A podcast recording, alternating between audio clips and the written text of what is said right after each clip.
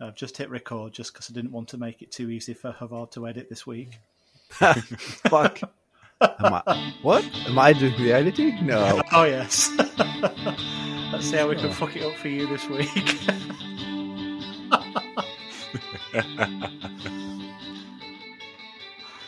just go for it, shall I? Yeah. Yeah.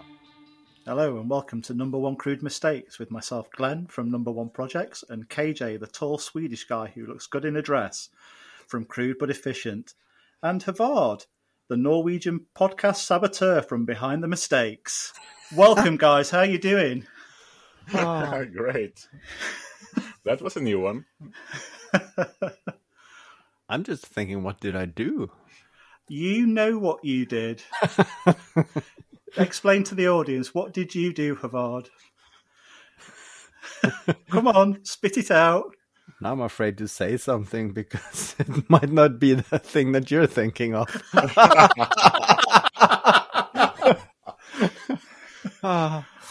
So I'm just going to say I've done two edits now for our podcast, and both times you've made them really bloody awkward. Ah, And this last time you did it with your, it was very funny the way you did the introduction by not in- inviting me and KJ until you'd done it, but Yeah. it completely screwed up the uh, the timelines. And after getting it sorted after about an hour, then KJ jumped in with a message. Oh, you could just line it up at the other end. yeah. God damn it! Why didn't you say that earlier? Ah. Sorry, I don't check my messages that often. Well, that that's the funny thing. But before he came with that blatantly easy solution, I of course straight went into. But you could just uh, you mark the tracks, and then you have the the program to identify overlapping audio, and then synchronize automatically, and then. But we don't have any common audio streams, so that wouldn't work. And I was really digging into how you can solve this technically without just trying to manually align them, and then KJ just, well, we just line them up at the end because we quit at the same time. So, God damn it, that's so easy. Well, I'm a bit brute force in that way. It only took me an hour to line them up manually. the problem is we spoke so much nonsense for 10 minutes. yeah. There was no coherent conversation, so it was really hard to line it up.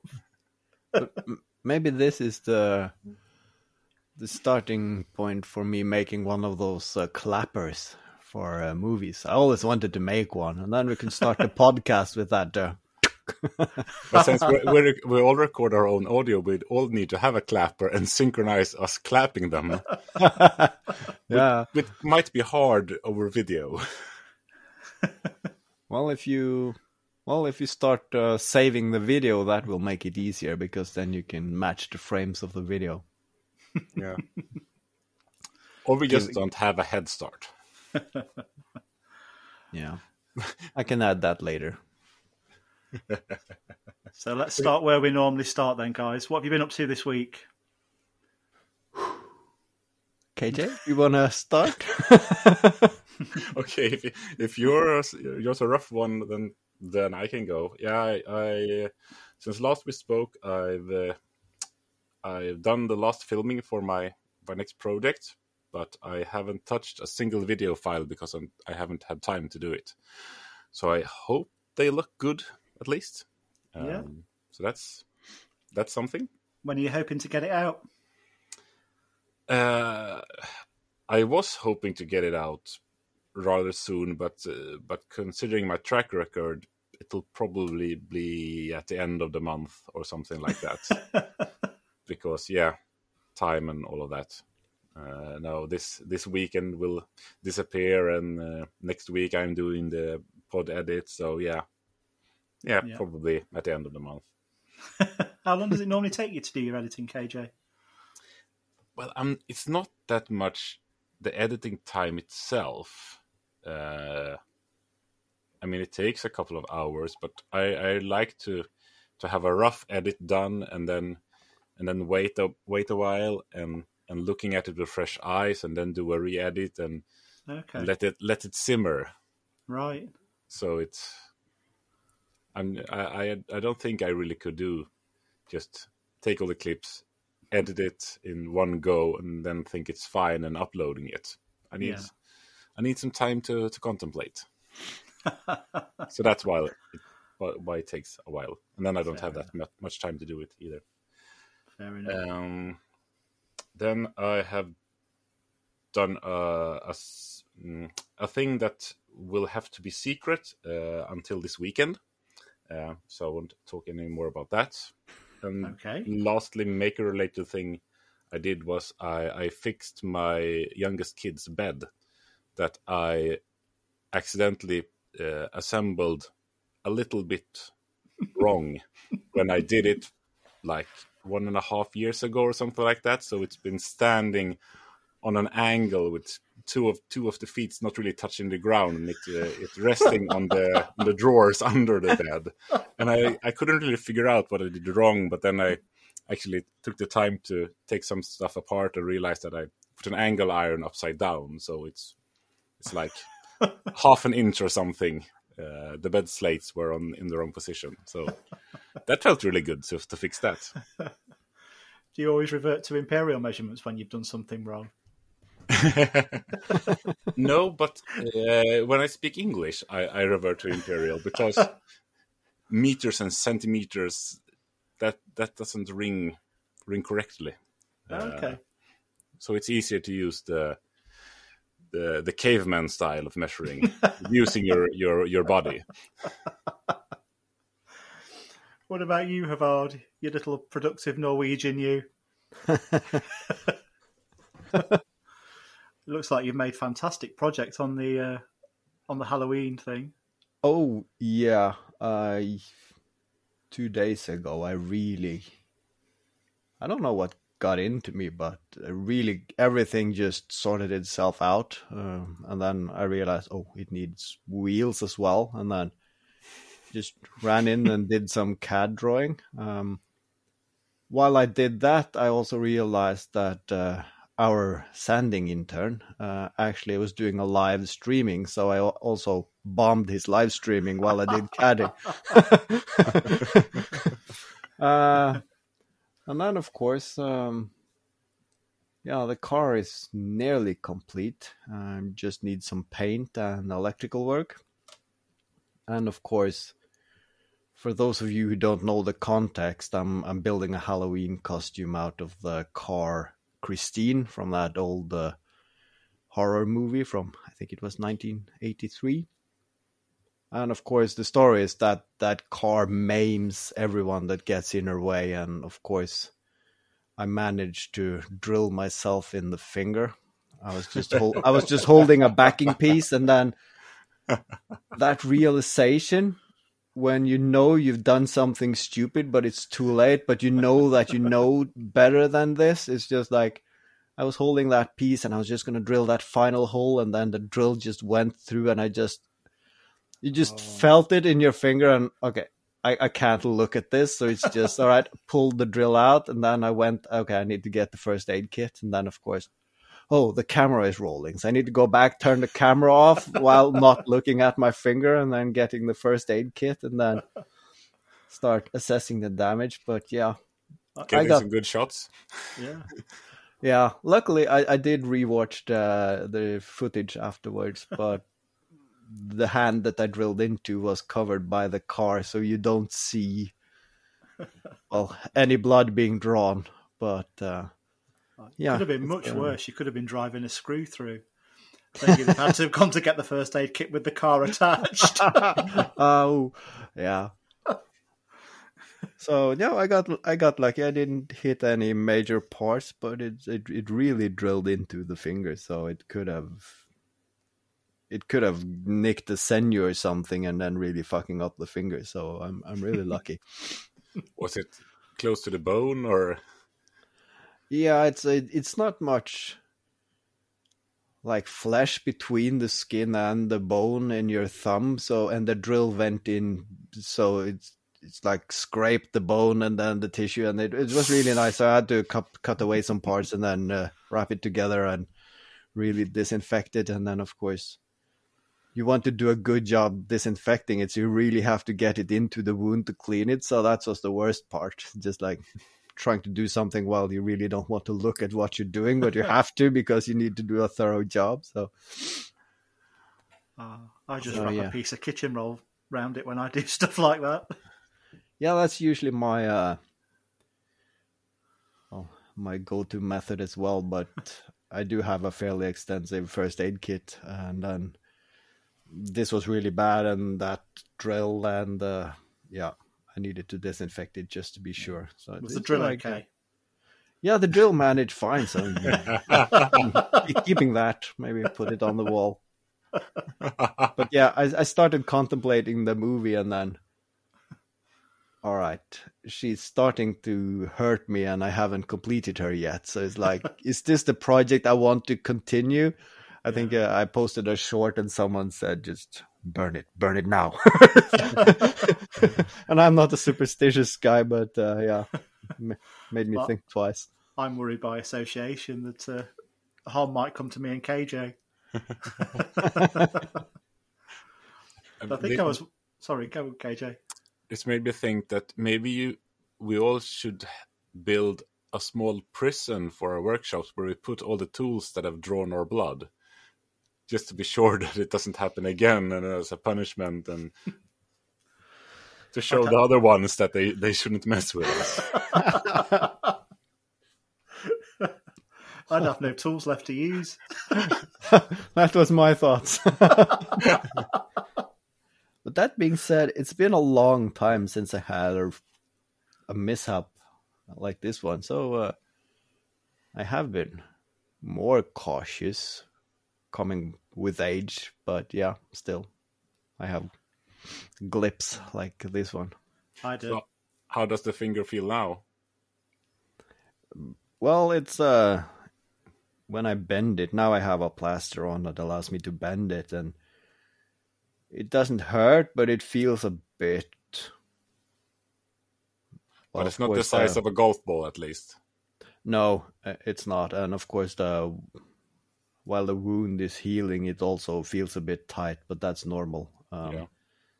uh, and then I have this um, every time I um, don't know what it's called when you you crack your bones or something when I bend it, and it does that now. Um, it's it has done that before, but not all the time. But since I have the plaster on, it's straight for the majority of the day. So when I first need to bend it, it's like really needs persuasion. So it, it feels a bit weird, but I, I think it's it's starting to feel like normal again. So I don't think I'll be permanently scarred.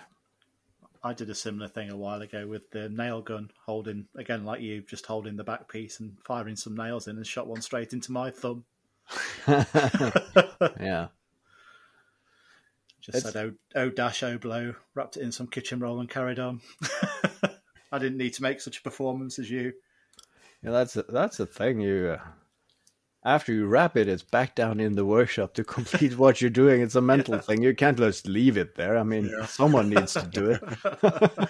It was the same when I cut my finger. I went up and got it wrapped and it looked really nice. And then I went down and, and continued working. You can see in the video how the blood is is building up under the plaster and just making the whole thing red. I shouldn't really put any pressure on this. Why am I continue working? But I mean, you're stupid, I guess. Starting to sound like a Halloween episode, isn't it? This workshop horrors. Yeah, yeah. Yeah. So was that all of your week, or Yeah, that's uh that's, I mean, uh, it's that's enough. A, that's, I'm a, not- that's a I'm quick not- that's a quick recap. Yeah, Actually, I think it was either last night or the night before, and you'd put a whole lot of stuff out on your story, and it was Christine, Christine, and the progress was really coming on. And then you started wiring the hell cord. I'm thinking, God damn it, slow down, stop making the rest of us look so bad. Well, I have. I had a time slot for the workshop, and then of course, when you put the CNC to work, I like to be around in case it fucks up, which it did. Uh, I, I actually broke a bit again. Um, all right, I need to get better at uh, crimping on this uh, DuPont connectors for the small wires. I really hate this really thin wire, so I thought, okay, I need to get some practice in before I do the real thing, and yeah, just found some offcuts and just started making something. Does the CNC realize that it's broken a bit, or does it happily continue? Oh, it happily continues. Hmm. and this is the funny part because I think it was last week I broke a two millimeter bit, and then, of course, I broke it in the middle of a. It's basically a scrap piece, and then, of course, there are some metal parts deep within the wood. So, okay, I'm not using that one, so I put it in the pile for throwing out. And yesterday I was making the four wheels for the Christine car, and then I had one wheel left to do, and I started looking through my scrap pile, and ooh, this piece fits beautiful. so I just slapped that on, not realizing that that two millimeter bit that I broke was actually lodged in the wood on the backside. and of course, I'm sorry. It's like winning the lottery that I actually hit that small two millimeter dot from the other side because now I was using a stronger four millimeter uh, downcut bit and I was just happily just going along and then I heard this dink and then it started moving uh, much more lightly and then hmm, this is a different sound and then of course I broke that bit on the other bit that I broke that's lodged from the other side so it's like uh, should I keep this and put it on the wall because this is the mother of all fuck ups. the double bit breaker. Yeah. Okay, so you should get a metal detector if you get a CNC to find the broken bits. yes, you should. And then, uh, but it should also notice it shouldn't be an issue to program and put a sensor in that it realizes then, okay, I went from really having some resistance going through a wood and then just no resistance at all, then it should like if not stopping, it could give you a hint like something is going on here. You might want to come and check on me. Yeah, after doing like one lap when with no resistance, it really should ask a question. Yeah, and then also that's a feature that I miss, uh, and that is in that case, I could have just stopped uh, the CNC and removed the broken bit, put in a new one, and reset the set height, and just asked him to continue from that point. But it might be a function, but I haven't figured it out in the software yet. So I have to restart the entire program. So if, if it spent an hour up to that point, I have to yeah. retrace that hour of work without cutting any wood I have the same problem with the laser. That does exactly the same thing. Yeah. It is a nightmare. and another interesting problem, or not interesting problem, this week with the laser as well. The you know those thin metal business cards that I engrave. Yeah. Yeah. Yeah. So we had really nice hot weather and through summertime when I first got them, and they engraved no problem. And now the weather's gone cold here, so the the cards in the workshop are freezing cold you put them underneath the laser, and as soon as they warm up, they distort. So the, because of the massive yeah, of temperature. they do. Yeah. they distort, then the laser catches it, and then you end up with all sorts of weird patterns engraving all over the place. Then you should get a. I'm guessing those are expensive, like a big square magnet or something to put them on to help them yeah. not distort and also dissipate some of that heat. Well, the yeah, the well, the, the fact of the matter is that I think they're aluminium, so they wouldn't work on the magnet. Yeah. And yeah. if I just had the common sense to put a bit of blue tape on the corners, I think that would probably work the same. Not for not have a freezing cold workshop. Yeah, that's true. Warm it up before I start. like I've said before, though, when when I'm engraving, you have to have the door open so it doesn't kill you. Ah, yeah. okay, ventilation is what you should get. Yeah. Heat and ventilation. Absolutely then again, you could also just put uh, aluminium cards in some lukewarm water for a few minutes, and then you will bring that temperature difference down enough for it not to warp, I guess. God damn you lot on your logic. yeah. Well, I've I've warped a couple of things before, so just align the tracks up at the end, warm the cards up beforehand. I mean, it's so much easier when you when you watch problems from the outside. Yeah. yeah. It, when you're in the middle of and it. in hindsight. yeah, hindsight is twenty twenty. I think last week I was the wise one. What's happened? yeah, I mean, we take turns at that. Ah, fair enough. it's quite nice not to have the responsibility all the time. so, how's your the rest of your week been, Glenn? well, I'm glad you asked. I got a video out. Yes, you did. Yeah, so I uh, really went for it and um, got the project done, which is um, some nice new wall storage in my workshop, which I actually love. Yeah, it looks really great. Yeah, Yeah. No, it did turn out really nicely. The um, the problem I had, I had to stop myself on Sunday actually making things to fit on the French cleat wall. So, you know, I've made I made things to hold my glasses. I've got trays up there. I've got you know something to hold the mallets and the chisels. And it was so much fun making these things. I actually had to force myself to stop and actually edit the video. I was actually uh, almost stumbling into another project just looking at your wall because I saw an open space there and I got an idea for what I could fill it with. And then I realized, no, no, you have enough projects. Halloween is two weeks away and you're going away next weekend, so no. you said it had given you an idea for a project. yeah. Oh, it was just uh, some fun gimmicky thing to put up on your wall instead of a sticker. Okay. Might have been a metal playing instrument of some sort, if you want to call it an instrument. we'll, we'll not we'll not go there. Oh, that would have been fun. Yeah, but it, it looks really great. And Yeah. No offense, but I mean your walls did need an improvement, uh, yes. and that was a really great one. Yeah, no, I'm really happy with it. Um, I think um, you know there's going to be some additions to it in the future as well.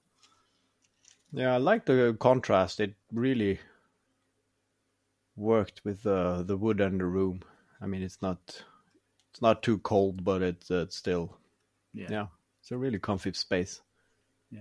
Really pleased with how the video came out as well. I enjoyed editing it Yeah. and enjoyed making it. So I- I've realized that that if you enjoy editing the video, then the end results is better. I have a couple of videos where I re- I remember that I didn't really enjoy the editing. It was at some point just getting on with it, and looking at those videos in hindsight, mm, it kind of shows. Yeah, Aye, so yeah, just uh, it was a nice video. actually, I did a one of my first videos was uh, making a gun stock out of plywood, and I managed to fuck the project up.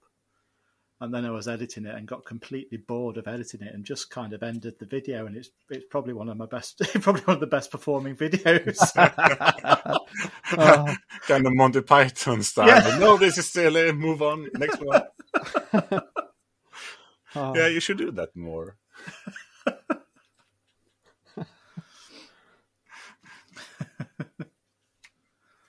Well, as a as a follow up on that, uh, I have spent also some spare time the few last evenings just moving data onto the new hard drive, and then I stumbled over some old video clips that I have filmed on old cameras and old phones way before I even thought about posting anything on on YouTube. And there was a couple of good memories there, and I thought, ooh, I could make something out of this, but the quality is so bad. It's like it's yeah, it's not salvageable. So it's uh, it is what it is. It feels like one of these uh, what's it called uh, that American TV show where people send in the funniest home videos or something Oh, in yeah. real crappy quality. It's like Yeah.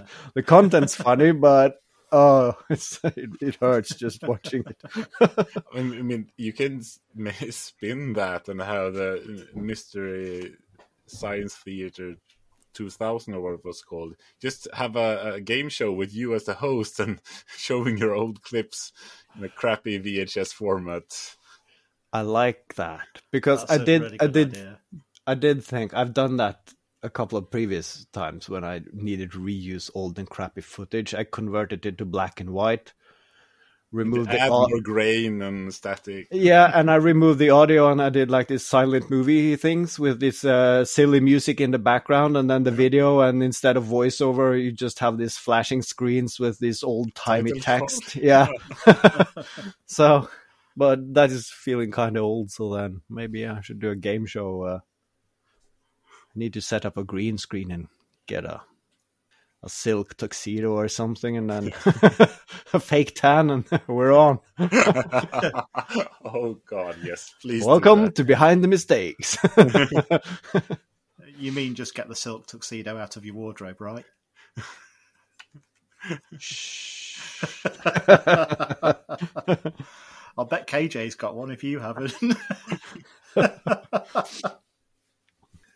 Sorry, got some images. I can't get that image out of my head. no, I have a. I'm scarred for life. Ah, just kidding. We can't revisit it every week, can we? No, no. Well, I think uh, so, sometime after Christmas we'll let it go. Okay. Which what year?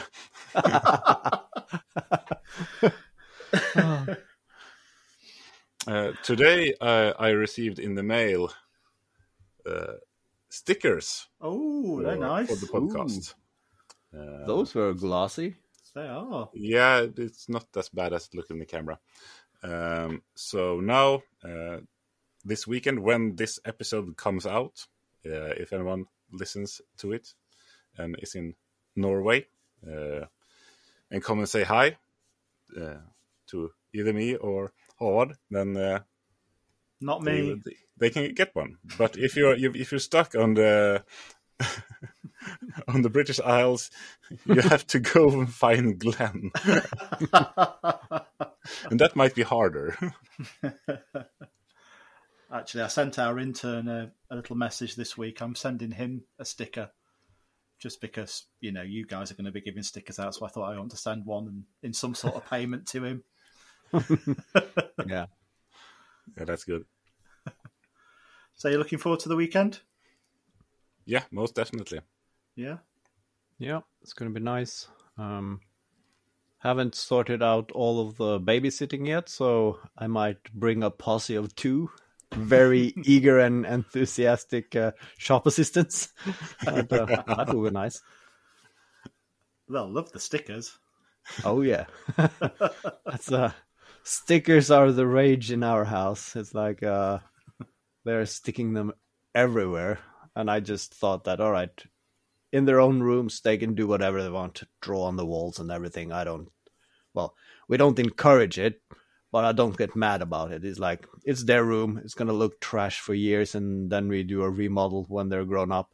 Yeah, Uh, and then, of course, they found my sticker stash. And then I came uh, home one day and look, Dad, and he like plastered all over the place. and Like crap.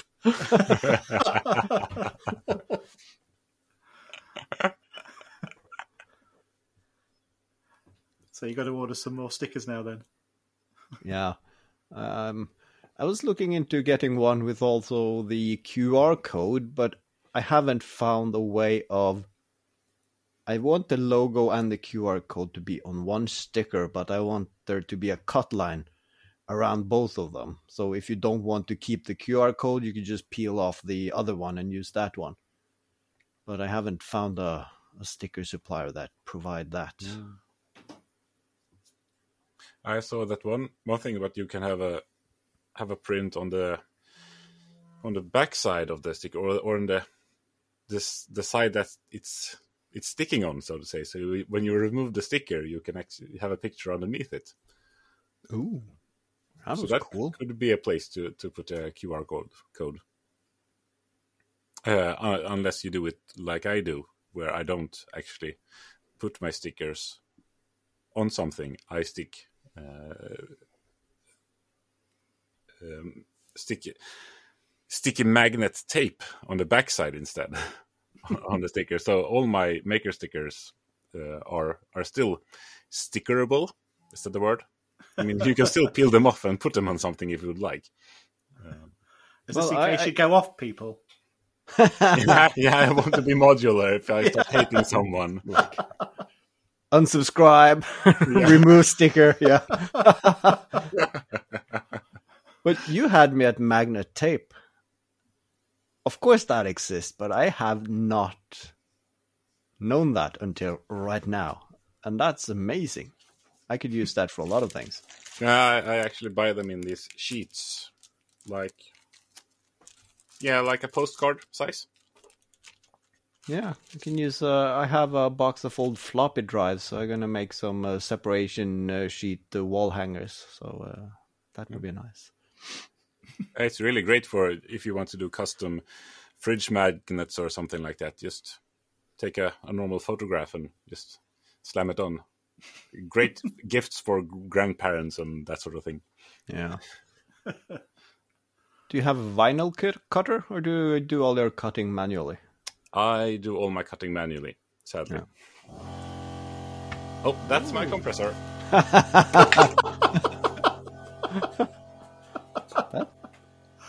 He didn't lie when he said he had a noisy compressor. I think mine's noisier. Hang on, let me just go and turn it on. so it's been looking a bit exciting at your house today, Haavard. Yeah. What's going on? As well, everything when it rains, it pours. Um, yesterday, uh, I got a phone call from the contractor that we hired to do some digging uh, in our yard, and he said, "Well, uh, the other job got postponed, so I'm ready tomorrow." so today he showed up with a big lorry and uh, excavator and started digging. So I also stayed at home, being like a supervisor. so yeah. So what, then, what's what's all that in aid of? Are they just levelling out some ground? Uh, no, we actually, uh, the local municipality have changed out all the piping uh, in our neighborhood. And then, of course, we got the notice for, yeah, within the next year, we need to change from the old system to the new system. And then, of course, on your own property, you are responsible to do that switch. So we have spent, yeah, half a year talking to different contractors and so on. The price varies a lot. Um, but we found one that's uh, doing a decent job, so he's just gonna first of all start by digging a trench for putting the new pipes in, and then we thought, well, we were thinking about in the future putting up an external garage, and then we asked him how much extra to remove some moss and then prepare the ground for uh, like a socket for a garage or something, and uh, yeah, gave a decent price, so we thought, well, let's go ahead. Excellent. New workshop begins. yeah, um, I'm I'm calling it uh, a garage uh, for my wife, but we'll see. Does your, does your wife listen to the podcast? Unfortunately, yeah, and she also she also sees my uh, stories on Instagram, so uh, the cat's out of the bag. Well, that's exciting. When do you think uh, the new garage will be going up? oh, that's uh, that's a whole different ball game. I'm not sure. Um, we might start something next year, but we also need to change the roof on the the house, which is also a cost. So it might be a couple of years in the making, realistically. Fair enough. I have to apologise if you're picking up any background noise. We've got Storm Babette going over us at the moment, and it's beating Ah. down on the flat roof above me. Is that what it is? I thought. Does Glenn have a dog or something sneaking around in the background? Or... No, Dave's locked up nicely in the house. I'm in the workshop, and it's, it's absolutely pissing it down outside. nice, nice. So, how about you guys? Any excitement except hiding from the weather? No, that's basically it. Oh no, today was, there wasn't any weather to hide from. It was actually quite pleasant day, I would say. Uh, I, I actually got to be outside a bit uh, when I'm not when I wasn't trapped on a train. That is. the one hour commute to work took three hours, and re- didn't really get me to the office. So yeah, that was fun. Dear. Yeah, yeah. Don't, you miss uh, public commute and uh, going to an office? I mean, you you drive around to all your gardens instead. when you posted that story actually on uh, Instagram, I was ten minutes away in a lovely garden, and all we had at that time was wind, not rain. Yeah. Yeah, so yeah, no, it's fine. Yeah, I mean, I, every time I have an office or commute problem now, I, I think about you. you think about all the horrible names you call me, and yeah, but but I also think think about you when it's uh, pissing down rain and, uh, and the wind is storming. So it's it, it balances out. Well, the, the truth of it is, KJ, when it's pissing it down with rain and storming, I'm actually normally at home in my workshop. Yeah, but but, but, but I can. Uh, he Yeah. still going to be thinking about you, but in completely different thoughts. yeah. Yeah, I, I think back to uh, when I worked as a gardener uh, on a cemetery. So Yeah. go back to the, that's not the subject. Yeah. I mean, we can just as well lean into it at this point. I mean, the, the topic is given itself. But but that I, I remember it uh, when the the weather was really bad. It was just you you felt the workload stacking up because the lawns had to be nice for Sunday service. So then you know, Yeah. okay, if I can't mow it on Wednesday, I have to mow it on Thursday. Can I, if I can't do it on Thursday, I have to do it on Friday. I can do it on Friday and then Saturday perhaps. And how far can you push it and and that sort Yeah. of thing. So that And was you had a literal deadline. I mean, I mean, people were dying for your work to be completed. Yeah, in some cases that was actually true. I only I only dug a handful of graves, but yeah, that was ah. definitely a deadline. well, that actually is. No, that's too weird. But to to be on a bucket list, that is. But to actually have dug a physical grave for someone, that that's something to have on your resume. I think. Yeah, yeah. I've um, dug a few graves for customers' dogs before, but the strangest one is there's a customer I used to work for, not anymore. They had a couple of Labradors. One passed away, and she said, "Would you, you know, dig a dig a hole for the dog?" I said, "Yeah, no problem." And she said, "We we literally buried the dog." And then the next week I was there, she said, "The other one's looking a bit poorly. do do you just want to dig one ready?" You know, just in case it happens when you're not here. and so, so I, I dug the grave, Oh, and that poor dog walked past that grave for three months before it passed away. I thought you were going to say, and it lived for like five years. I thought you were going to say, "Well, you have a shovel. Can't you do something about it?" oh. Yeah, That's just sad, isn't it? Yeah.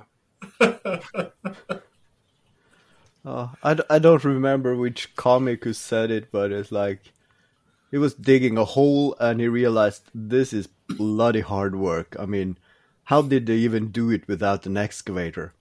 And then he started realizing why they find all these dead people in shallow graves all over the world because. I mean, you're digging the most important hole in your life, and you just you, you come like thirty centimeters down, and oh, this is enough. And then just sprinkle some soil over your victim and then pray to God that not a dog owner on a stroll is going to find it. Yeah.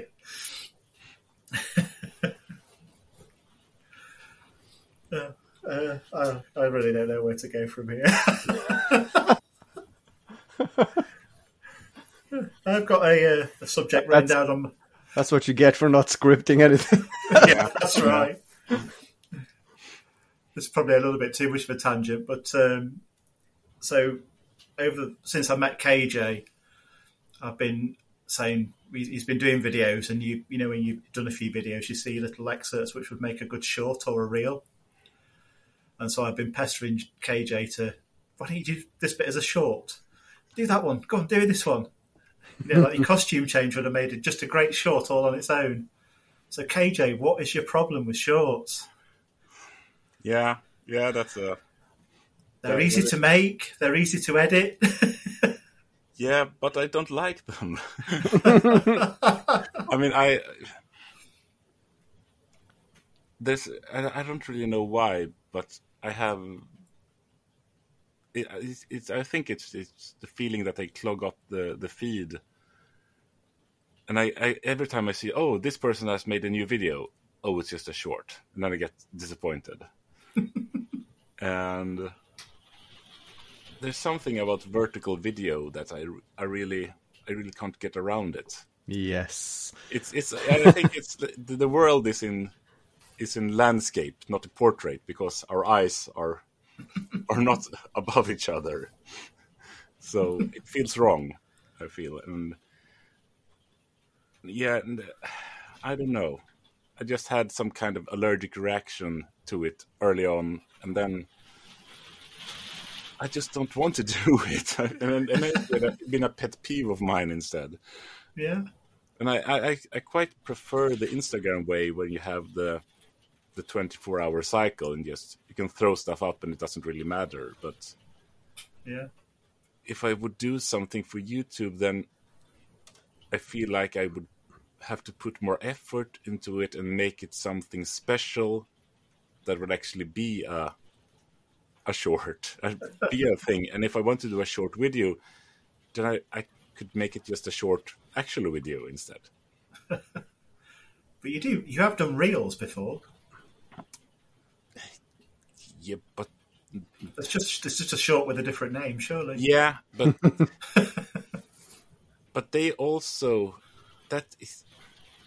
I think it's it's a it comes down to at the bottom line that all my content that I do, I more or less do for myself or or someone else who is like me. I I am the main uh, audience, and then Yeah. if someone else likes what I like, fine, nice. Uh, and I don't watch any shorts. No. Uh, apart from YouTube and uh, uh, what's she called? Uh, someone to do uh, a fantasy uh, writer thing. That's the only only four sources of, of shorts that I actually watch. I just skip past them. I I don't go near them. So Okay. So so then I, I feel like it's not my territory because I don't watch them, so I don't really know them, and I, I stay away from TikTok and Yeah. and all of that as well. You've missed so many funny animal videos, though, haven't you? Yeah, probably.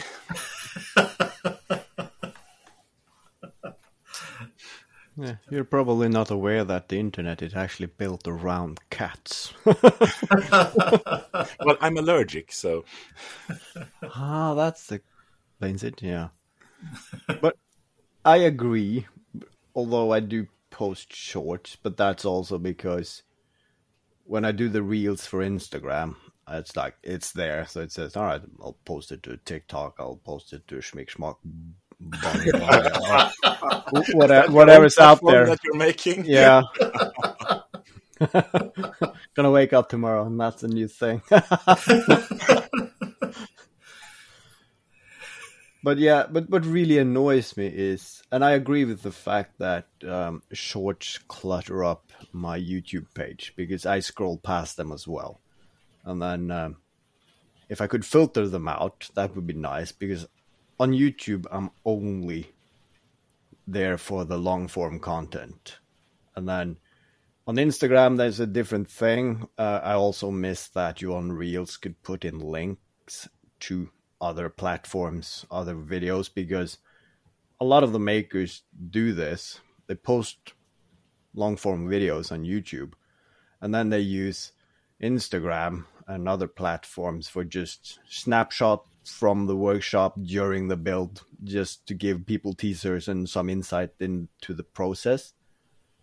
And then, of course, now that uh, all the platforms are built up like that, they also favor you if you post regularly and often. So then many people are forced into posting reels and shorts just to keep the system happy while you're actually making the product that you want to make.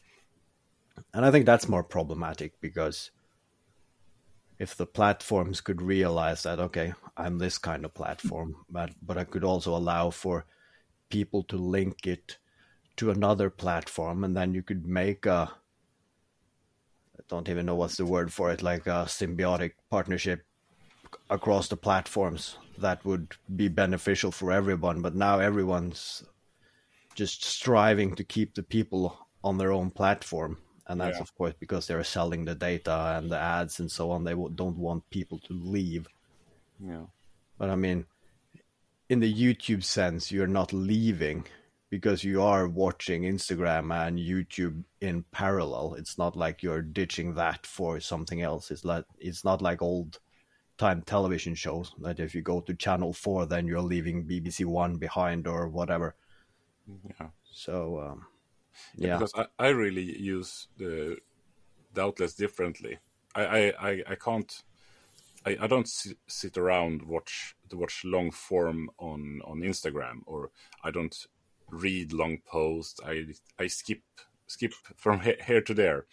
I mean, it's like if I have two minutes, I'll check Instagram. If I have ten minutes, I go to YouTube because YouTube that's long format. Instagram is short.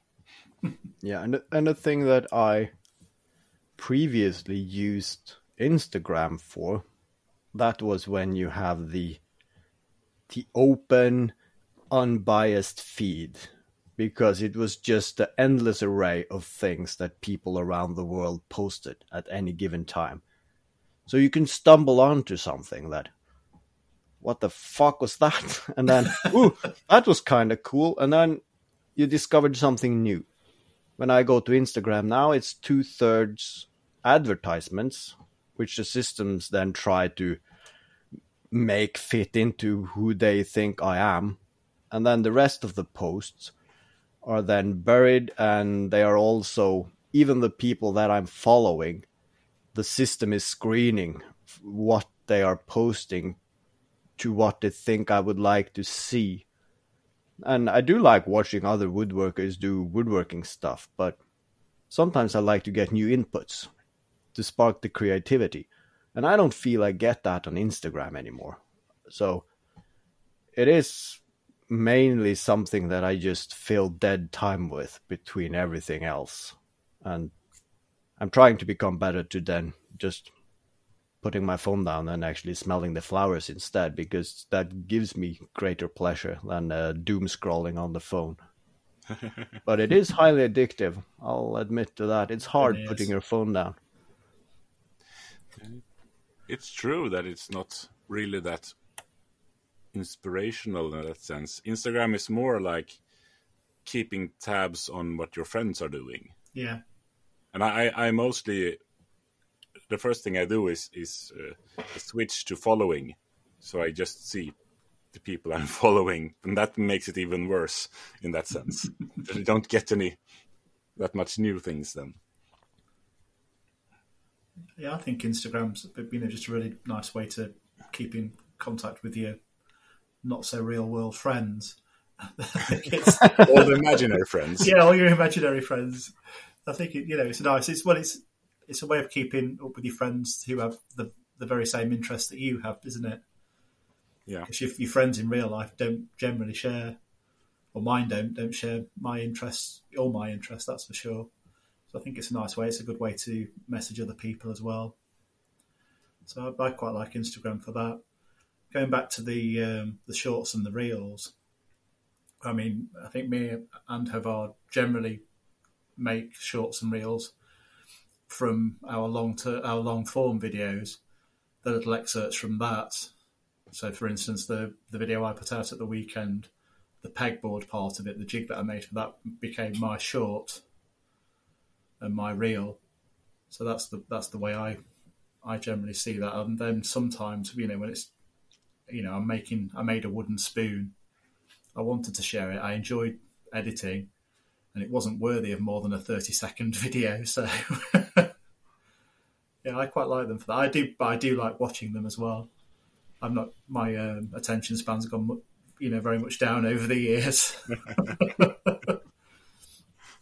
I used to be an avid reader. I can't even look at a book now. well, it's um, books are different. I I do enjoy to read, but it is I need to find the time. I mean, for me to read, I need a set amount of time just yeah. to sit down and get into it. Yeah. I need to have a comfortable chair and it needs to be the right surroundings because I'm not the one who can sit down and read a book in a public train because it's too much distractions and yeah, I really want to enjoy what I'm reading. So then, of course, after getting kids, the although you are home, it's it's never quiet. And then, of course, in the evening, if I try to sit down and read a book, I'm asleep after two sentences. So it's so I think there's a period in my life now that I still keep buying books with the intention of reading them, but I'm really lagging behind on yeah, actually yeah, completing too. them. Yeah, I, I, I, am I'm a hundred percent trained reader because I can't stand people. So I just plug in my he- headphones and listen to some music that preferably don't have any lyrics or something that I, I easily can tune out. So with background noise, and then I disappear in a book, and then it's like time travel. I get to the destination really fast, uh, and then I read. Uh, uh, I read myself to sleep, as you said, and sometimes it's two sentences, and sometimes when I've accidentally had a nap in the evening, then I can read for hours instead and don't get any sleep at all that night.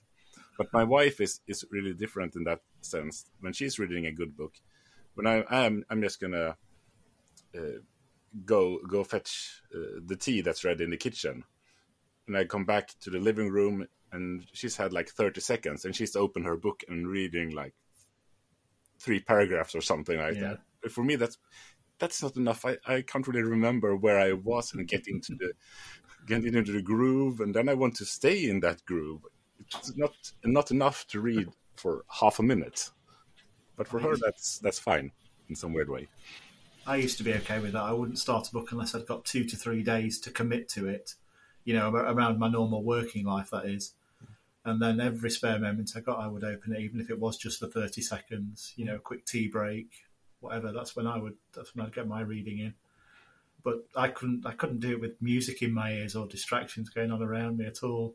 I need complete silence. well, that, that, sounds really nice with complete silence, but then then you can hear your own thoughts. Not if you're reading. Silence.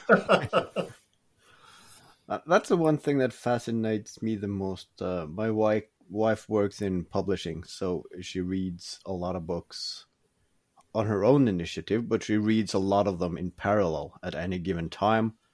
And then, of course, it's the screening of manuscripts uh, through her work and so on. And then, of course, it's the various stages of actually making a book. So you have quality control and whatnot. So she reads a lot. And then, of course, in different stages and in parallel.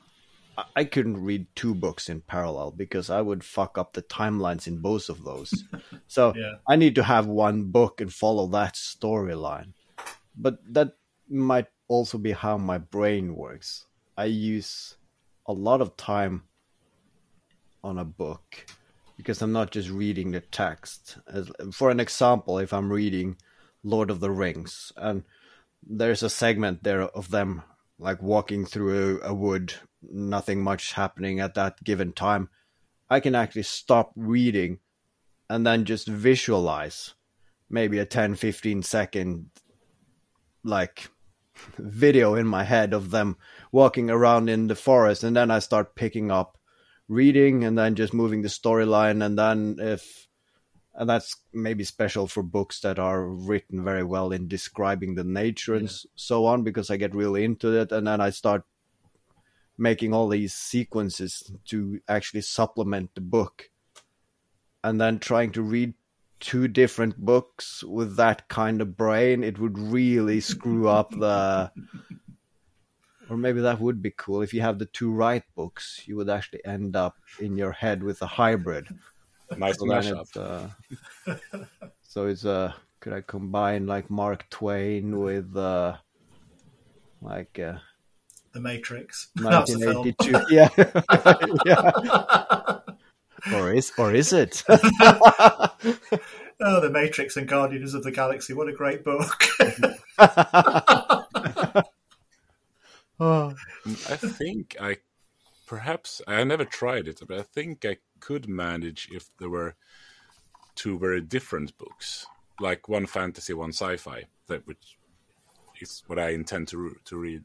Well, the thing I mostly read, because I have that with with TV series that I try to to keep it that we're watching one sci-fi, one fantasy, and one normal, so to say, at the same mm-hmm. time, and, and switching up one every third evening or something like that. The episodes, because I, I don't want multiple fantasy series at the same time, because then mm-hmm. it's a little bit too too much sword and sorcery, and you have to remember what's the difference. But if one is one is swords and dragons, and the other ones is blasters and spaceships, then it's hmm. then I can keep it apart. Yeah. I can't commit to a series nowadays either. I won't. I won't commit to something that draws me in at the same time every week, apart from this podcast. Are we, are we your only commitment? you are. Just don't say that to your wife. it's too late unless you edit this out, Haavard. She's already heard. Well, if they want to have an open relationship, I'm. I'll uh. I'll edit it out, okay? But I'll send that specific clip to her just as a teaser. I mean, what you got to say about this? I can make her do a comment on uh, like a voiceover for the podcast. Just splice that in here, Ruth. Comment from the wife. That should be a new segment. Don't let's not let's not give the wives a voice on here. They're already pulling the strings behind the background in the background. Well, I'm, I'm hoping for a spin-off series with just our wives. I Yeah, think that'd be great. that's the worst part, isn't it? To make your Wives as a podcast, they would annihilate us. I mean, that Yeah, that, that, yeah. that would be so popular. I think them just talking about what we do in or what they think we do in the garage and workshop. Oh, I mean,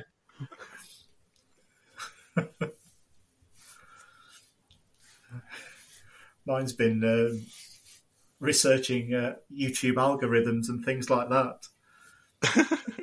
Just lately, today she's saying, um, you know, you need to do a, another another workshop video to follow that one up to play the algorithm. And I said, "Do you not want me to build a toilet?" She said, "Oh no, I want you to make the toilet as well downstairs, but you've still got to do a video for the workshop as well."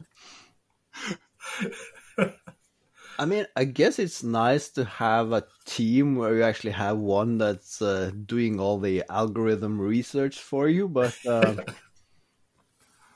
I'm still back on. I- I need to do the things that pop into my head. If I'm going to try and Yeah. chase that algorithm, I'm going to make a channel that's basically like a million other channels, and yeah. I don't I don't want to watch that and I don't expect or the people who want to watch that I don't want to interact Yeah. with because I I really like the the people who are actually in and commenting so uh, I think that's maybe half the fun of actually posting a video because I now kind of know which one's gonna be commenting first and it's like I'm sitting there waiting just ooh, and playing back and forth so yeah maybe one Yeah. should look into that community tab How did you feel about that before you got your 25 meter swimming badge? Before you got monetized? well it well before that it, it happened so fast because of the helicopter video so Yeah. before that it was basically just friends and family Yeah. so um we interact on other platforms so they they don't comment on the videos they just tell me straight to my face i love what you did there Yeah. um Is that really what they tell you? uh, to my face yeah, Yeah. What- What what numbers did you?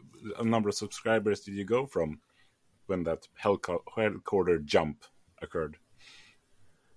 Oh, I think uh, I don't think I was past 200. It was insane. I think it jumped 12, 1300 subscribers over two days. Cool. And it How did didn't you happen. And didn't uh, happen right away either. I just put the video out, and it was a week, and I was working with something else, and then I just woke up one day and I saw that notification icon from YouTube, and then like, there's been some action on this video, and I just opened it, and holy shit, it passed like 80, 90,000 views in the last 48 hours or something, and but it was a nice ride to see that peak because you also had a lot of people commenting on that video specific and I had the time to comment and follow up and all the hilarious comments I, I actually saved some of them for later references because there are a lot of creative people out there in the comments. but that being said, I think I said it earlier. I only deleted one comment, which I found inappropriate. Everything else has been just, uh, well, What grass and comment? sunshine. I mean, we, we don't want to know the nice ones. We only want to know the inappropriate one. yeah. Well, I don't even remember, and it wasn't like bad or anything. It was just like, like bad taste on right. something that I, nobody should have to read this. I just deleted it. It wasn't like a, yeah, That's the good thing about being smaller channels, as we are. That's it's only the only nice people who actually care to care to watch and comment. Yeah. It's like yeah. yeah that's a- that's a- comment. That's the fun part because I don't get it. If you, if you're leaving a nasty comment because you don't like it, then all right, you can press the thumbs down, and then the algorithm will not show that to you anymore. And that's it. Why spend the time writing a negative comment to someone? I mean, how lousy is your day? And what they don't realize is that that interaction actually helps boost the video. So they're actually helping me. And I know a couple of YouTubers that really lean into answering up the mean comments just to like get the like the steam going because well it will drive the video.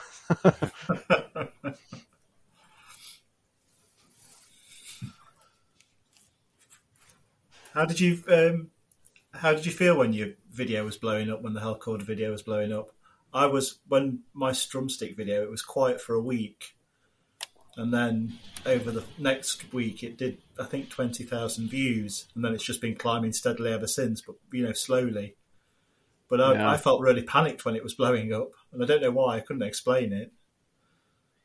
Well, it was it was brilliant. It was a real fun week. Yeah, Um, and then, of course, uh, I'm guessing it's a bit like drugs. You're on a high, and then it starts leveling out, and then you answered all the comments, and then you log on to the next day, and oh, no more comments. and you're realizing it's it's not the the lack of people who might want to watch it, but it's just that the algorithm, for some reason, just fades it out because there's an endless stream of other things it need to to promote. So of course, you're left with that thought: is if they just let it go for a couple of more days, ha would you have reached a larger audience? Because it is really fun to to get those few people that you interact with, and some of them are also other YouTubers. So you actually make a relation there and meet new people, which is mm-hmm. nice. But then I also have it doesn't have the same numbers, but the most consistent video was the one I did where I uh, I stated that the Ray Ban the sunglass cases are rubbish, and I made my own in leather, and that's the one that's just racking up numbers, not huge numbers, but consistently. So over time, that just keeps growing. For some odd reason, I haven't done much leather work, and I don't post or talk anything, and I don't seek out leather working videos, but that one just keeps rolling. and I don't know what it is. If it has Ray Ban in the title, or if it's the word rubbish, or I don't know. I haven't dug into it. It's probably worth figuring out. Yeah, so my next video is gonna be a rubbish Ray Ban uh, ba- banjo builder. I just KJ, were you ever tempted to do another? Your pocket hole jig was your biggest biggest video, wasn't it? Yeah, yeah. It's You ever tempted to do another jig or anything like that to try and replicate it? I. I mean, I, I don't really. I, I, I, it was weird when it when it took off. I mean, that's the the the only one of my videos that's in uh, five figures. It's thirty three thousand at the moment, slowly, slowly climbing. And I, when it took off, I I, I get, actually got kind of scared because I didn't understand why why on earth would anyone want to watch this crappy thing. And then I yeah, I'm the pocket hole guy now. yeah, I do not want to be the pocket hole guy. And that's not a video I, I like either. That was one of those is throwaway for a challenge video. I just took it as an except from uh, from another video. You did actually shoot it very nicely though. That video. And it was something I didn't really care about. So Yeah, it's, but you, you yeah. shot it from. You just got different angles, and you got. It was a nice little video. So yeah, but Yeah. I, I found that it's uh, on some kind of uh, uh, woodworker uh, jig playlist amongst like 20 other pocket hole jig videos. right. for some reason, middle-aged men in America watch that playlist over and over again. It, I don't know, it's some bot farm or something doing that. because, and it feels so weird when you look at the analytics. But oh, it says it has thirty-three thousand seven hundred and seventy-three views. That's thirty-three thousand six hundred more than usual. But yeah, thanks. I, I know, I know that I'm on the hundred bracket. That's a normal thing. I know this one is an absurd mutant. Thank you, YouTube analytics. So Haavard, if the Hellcorder, the new Hellcorder video takes off the same way as the last one did, are you just you're going to just be doing Hellcorders for the rest of your days yeah, and Yeah. uh, well, with bits I mixed have- in in between? that's that's the thing. It, I'm not anticipating that video to go as viral as the first one because that was probably just a stroke of uh, dumb luck. And so the the next video is it's going to be a better video. Um, the second Hellcorder iteration is going to be better, but it will probably do a lot worse when it comes to the numbers. But what really is fun now is the few people that actually are really invested in it Yeah, and following along and i'm doing it for me as well but then you have a, a squad of few people that really not only cheer you on but also pitch in ideas really good ideas and actually also offer to help uh, since i don't like programming and that stuff uh, there are some electrical engineers out there so oh i'll gladly do it. Just uh, give me a task description and okay cool. So that that's the kind of people that you really enjoy meeting through project like those. And then of course i can see myself just adding things to the Hellcorder for eternity. I mean it's it's limitless in that way. So it, at some point i will finish it and then i will probably get an idea ooh wouldn't that be a cool addition? And then i can use that as a, an excuse to either get a new tool or try out a new skill or something suddenly I probably would like to have something water cooled and I need to have a lot of uh, like copper piping uh, stuff and see through glass and maybe it would be a combined aquarium. I don't know. It's I mean the possibilities are endless.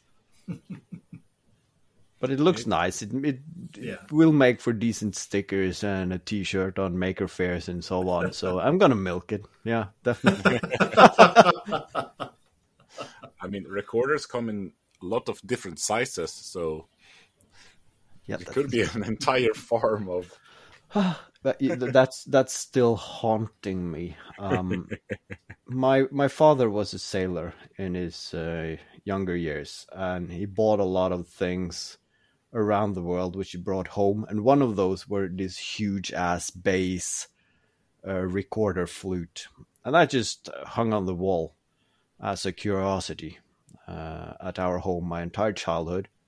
And then, of course, when he passed away, and we were just going through everything what do we keep, what do we just give away?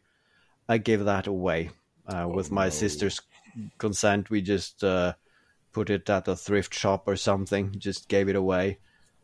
And now, of course, I'm thinking I could have a single bass recorder with uh like some pneumatics or something operating all the valves and putting an Arduino on it. I see people have done similar things. And if I go online to see what I will actually have to pay to get even a crappy one, they are expensive. And I'm just fuck, I gave one away. Oh no. So that's a, that's an annoying part, but yeah. That feeds the hoarder in you to never let anything go. Yeah.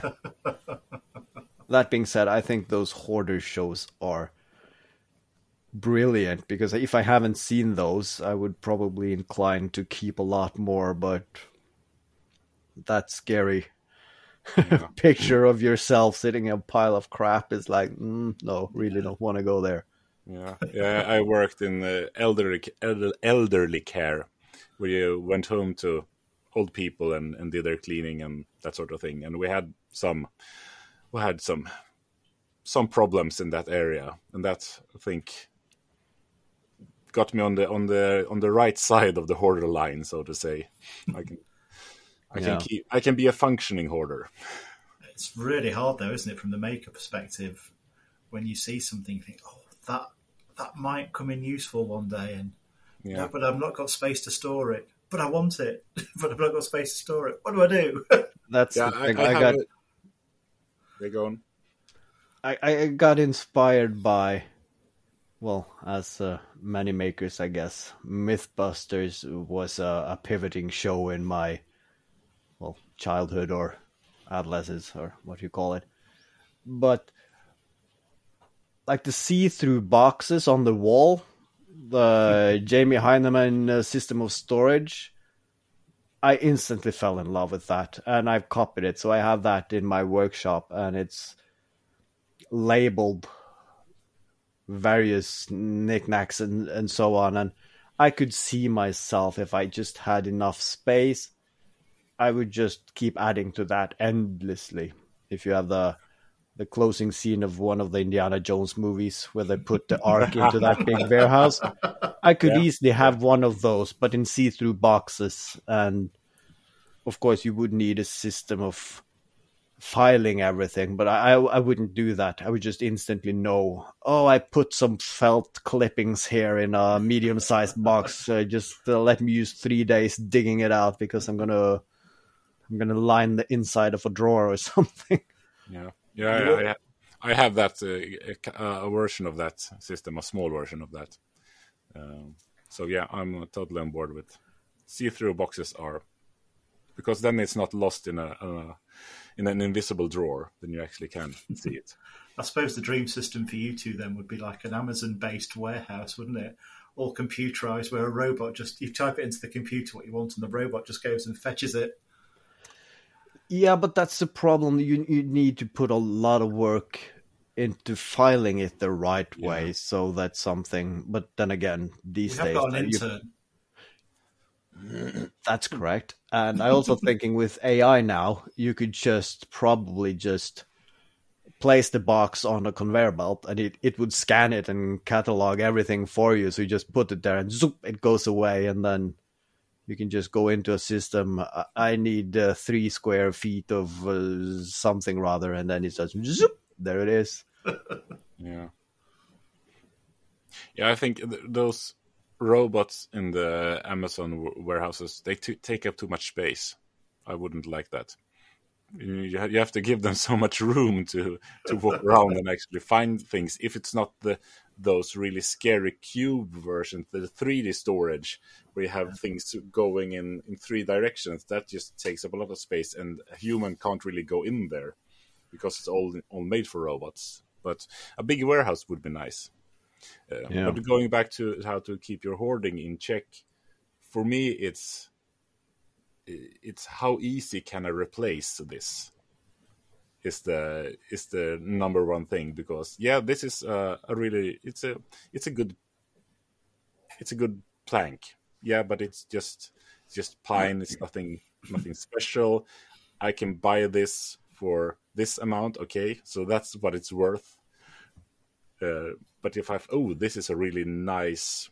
Uh, when you go the the Laura Kampf way of finding a, a nice industrial lamp, okay, this is really hard to find. If I would search to find it on eBay, I would like have to pay 500 quid for it. Okay, this is worth saving because it's hard to come by. So I have a lot of, no, not a lot of, but I have some shelf space that it's filled with stuff that I easily could get rid of if I find something cooler. Yeah. So it's a, a constant moving stuff closer to the door and maybe outdoor. I, I feel I'm at a sweet spot in some weird maker Venn diagram because um, in this region around Oslo, of course, it's the place where we have the most people.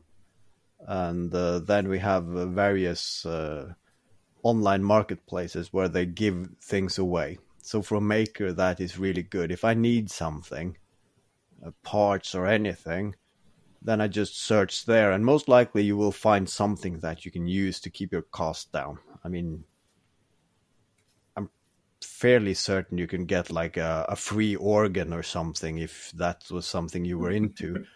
like a, Uh, a liver or a kidney. Yeah, yeah. and uh, and then of course you have the uh, have one of those big warehouses close by that still sells you nuts and bolts by weight, so you can actually get three of those and five of that one because I need that specifically. But it is rather expensive living here, so if I moved back to the smaller community where I come from, I could probably get a medium-sized farm for the price of, of a house here.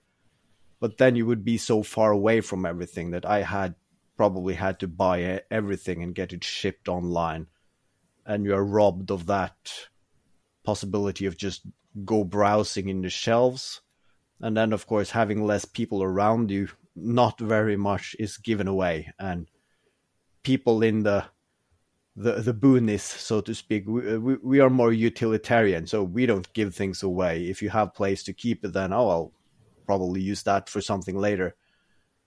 So there there's a sweet spot there, and uh, with regards to people giving away stuff that's our cool basis for various projects, I, I feel that I'm right where I should be. But then, of course, I can't afford getting a huge workshop, so that's the downside, I guess. There's always something. Yeah. I've got a really big space at, um, and we mentioned it when we talked about workshops. Um, so I've got two meters by three meter space at the backside of my uh, workshop where I keep my work stuff and my other hobbies. And one of my other hobbies takes up a, a whole wall of space. And, you know, I'm not doing it so much nowadays because I enjoy doing this. and I'm thinking, should I get rid of that? Or maybe one day I'll, I'll get back into that and I'll, then I'll regret it. Yeah, but I, I think you have a good thing going with that uh, public uh, graffiti uh, hidden persona thing. So I, I don't think you should completely. I mean, you can scale it down, of course, but if I could just stick to a few prime colours and have all the different shades. Yeah, It's the bloody scaffolding that really takes up the room. You know, for those higher jobs.